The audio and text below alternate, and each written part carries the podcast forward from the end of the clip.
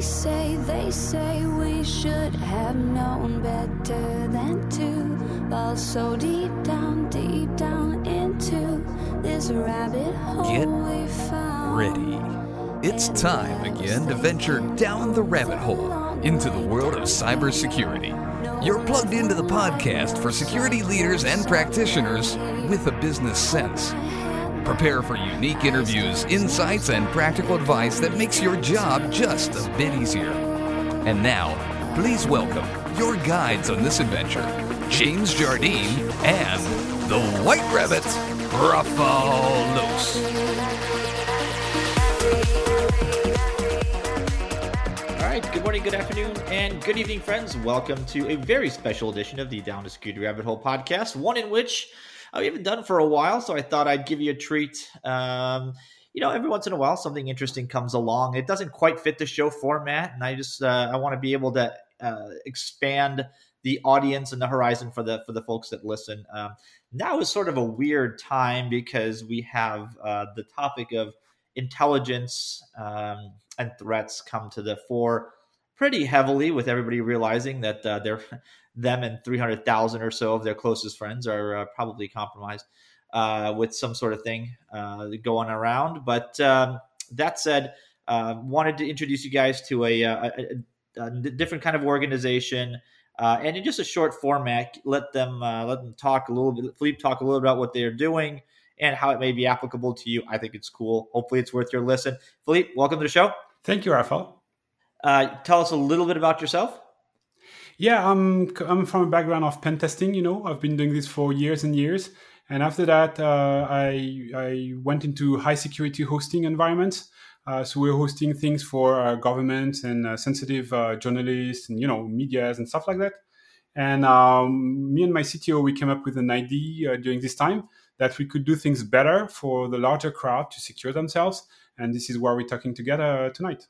Right. So tell me what that means, because there's a lot of, I mean, th- there was no shortage of threat intelligence platforms, companies, um, agencies, research orgs.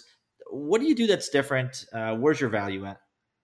Yeah, absolutely. So what we do basically is we replace a piece of software that you probably know or the audience may know. It's called Fail2Ban.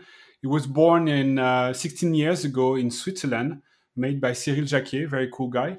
He made it more like uh, an application to his newly uh, learned Python skills. And um, this thing bridged, you know, this thing was used like by half a million machine roughly in the world. So it's quite a quite a large footprint.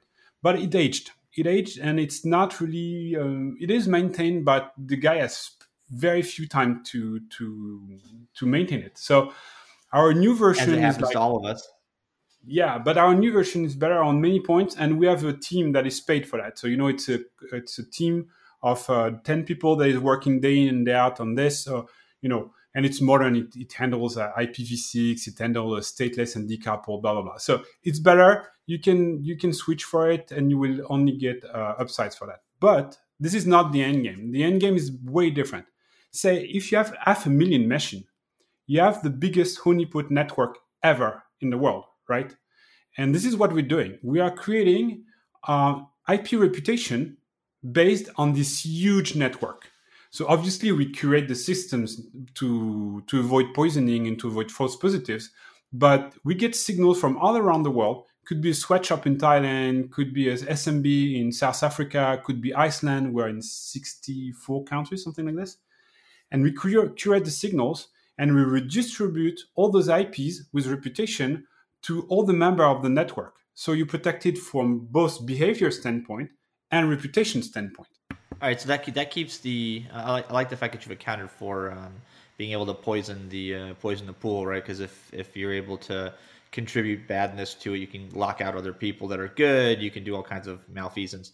Um, so, I I guess my only skepticism to this is, you know, IP rep is, is something that's uh, it- it's it's been it's been talked about negatively. I'll just put it, you know, politely um, as the internet IP, IP addresses used to be probably a lot more static many years ago than when, when that first tool Fail2Ban when it first came out. Um, IP used to be much more static, right? You'd sign an IP address and it would just live. Uh, in the days of Amazon and Azure and GCP, IP addresses lived sometimes for you know 10 15 minutes sometimes less sometimes more uh, how do you account for that? And kind of how do you cycle through that? How do you get a, a reputation on an ip address that could be owned by 50 different people or organizations or entities in a span of a day potentially? So there are several points here. The first one is what do you do with this ip reputation? Because if you go on and just drop it it's super harsh and, and it leads to problems basically. So we highly advise people not to do this at all say if you're using a system and you want to bounce people on an http layer you'd rather send a, a captcha. You know it's way safer. You won't block anyone out of the website. It's smarter. And since we can interface at any level could be ip could be session could be business logic you can have a bouncer say in your magento shop uh, that will just interrupt the connection if the IP that is connected uh, is known to do like credit card stuffing. So it's very accurate. We don't want to ban the world. It's not the point. And the other thing, oh, oh there are smart stuff here, and there are more smartness in, under the hood. So, for example, if one IP has been caught into a problem and it's stored in the database, it will be automatically removed after 72 hours if nothing has happened from that IP because we think that you know the previous IP systems sometimes IP were outdated. They were there for like three months or more, and it didn't make sense because you're right. I mean, spot instances sometimes they switch hands in the matter of a quarter. Here, what we do is like the network is big enough and, and sensitive enough to be able to regenerate the reputation of an IP faster. And the, the bigger the network grows, the faster and the more real time this IP reputation becomes. That's why we think we will avoid most of the pitfalls that touch the previous IP reputation system. And this is among many other way of uh, dealing with this. We have way smarter things uh, to do.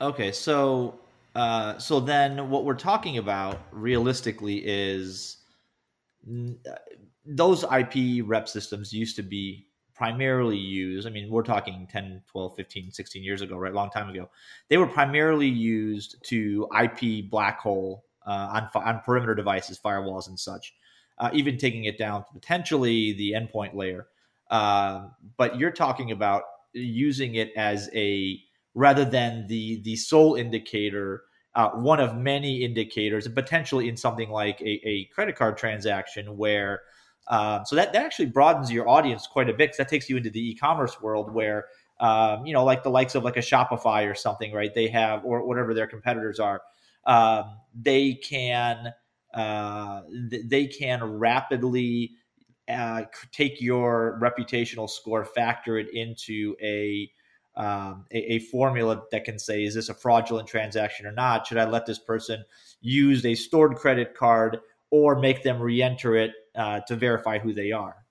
Yeah. Yeah, absolutely, absolutely. You're right. I mean, what we're doing is this this piece of software is for free, right? So the behavior engine is for free, and the IP reputation engine is for free if you're sharing your signals because you don't have to share them. If you don't feel like sharing your spottings, you don't. We don't take your logs. We just take like the timestamp, the offending IP, and the scenario it triggered. So, but if nevertheless you don't want to share, you don't share you have a good behavior engine. If you want to share, you have the IP reputation for free as well. But if you're a business and you just want the IP reputation system to be able to say, yes, this is a trustworthy IP, or no, this one has been caught several times in doing shenanigans around like uh, PSP and uh, you know payment uh, gateways and so on.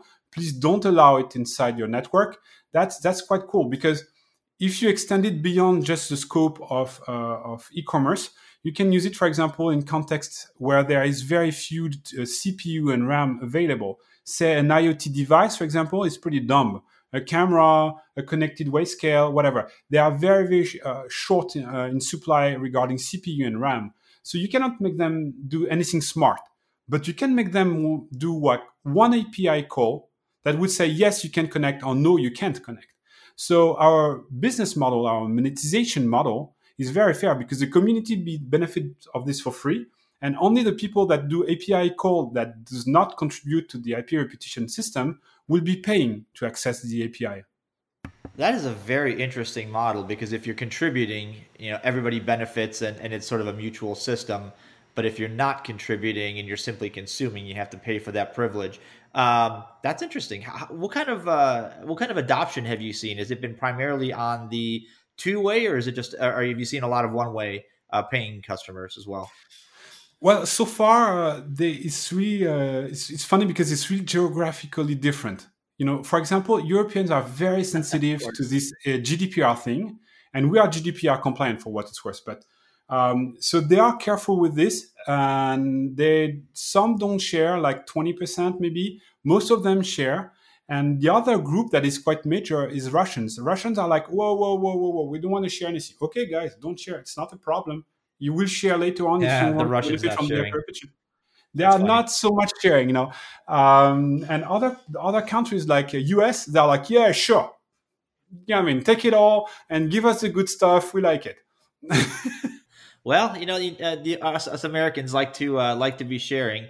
Uh, we, Yeah. we, the enti- the whole concept of a community a community involved uh, intelligence pool has been you know discussed many many many many times over. And i think the the place where it always falls down is the vast majority of these systems end up being people that consume and they don't ever contribute anything back to it. So it ends up being kind of a limited use system. But if if you've got a significant percentage i'm kind of curious what what the overall percentage if you take the entire user base how many of that is on, on the whole i mean contributing versus consuming i wonder what that comes out to be You know what? We'll have to do a second episode for that because it's really early for us to say. And beside the people Yeah. not sharing, we don't have any contact with them, so we don't know who they are.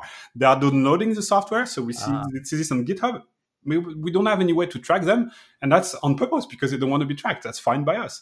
Um, but if you think about it, like you're right, this community thing is the core of it because think about it in a different way. Say we do what Fail2Ban did. So we have like half a million machine in a network in like four years from now. If you would have to run it on your private funds, right, on the corporate funds, it would cost you something like $30 per machine per month, right? So you would be looking at the cost of something like 1.5 million per month to run the network. Sorry, my math are wrong. 15 million. Sorry, my math are wrong. 15 million to run the network. And if you scale this with the year and so on, you're looking at the cost of hundreds of millions of dollars, where we are spending close to zero because the people are doing the curation locally, qualifying the system locally. So they are partaking in the effort. And we have a way better granularity because, as I told you, we have sweatshops in Thailand, SMBs in, in South Africa. Uh, big companies like GoDaddy is using it currently and they like it. So if you do this on a macro scale and want to deploy like half a million machine, you would probably industrialize it on the same cloud or, or few clouds like GCP, Azure, and AWS. So your your Yeah. kind of granularity would be not as good as this one. Makes sense. All right. So, uh, quick, quick final thing. How do people get involved? Where do they find your stuff? Uh, to tell us how to get how to get more info. Well, GitHub is the one place for the community, right? So GitHub slash crowd security. Uh, they can go also on crowdsec.net, crowdsec.net, like the crowdsecurity.net. And they can find us on Twitter on crowd security. We'd be happy to discuss. And if they want to imply themselves and involve themselves, we are looking for ambassadors and contributors in many countries, as many as we can, to help them, you know, spread the word. All right. Well, cool. Uh, wish you lots of luck. Thanks for joining us for a few minutes here of your time. And, Rafa. uh, maybe we'll check back in and do like a full episode once uh, once you guys are up and rolling and, and you've got some uh, you, you've got some real data to talk. I, I think I'd be interested in finding some of the some of the stats in that data. So, all right, Philippe, thanks for your time, buddy. Have a great day and anytime you want. Bye, Rafa. As we fade out on another Down the Security Rabbit Hole episode, we'd like to encourage you to chat with our hosts and guests using the Twitter hashtag PoundDTSR. Please check out the show notes, catch up on any episodes you may have missed, and subscribe so you don't miss a future episode. Our website is whiterabbit.net, W-H-1-T-3-R-A-B-B-I-T.net. So on behalf of Rafal, James, for now it's goodbye. We'll see you soon on another Down the Security Rabbit Hole podcast.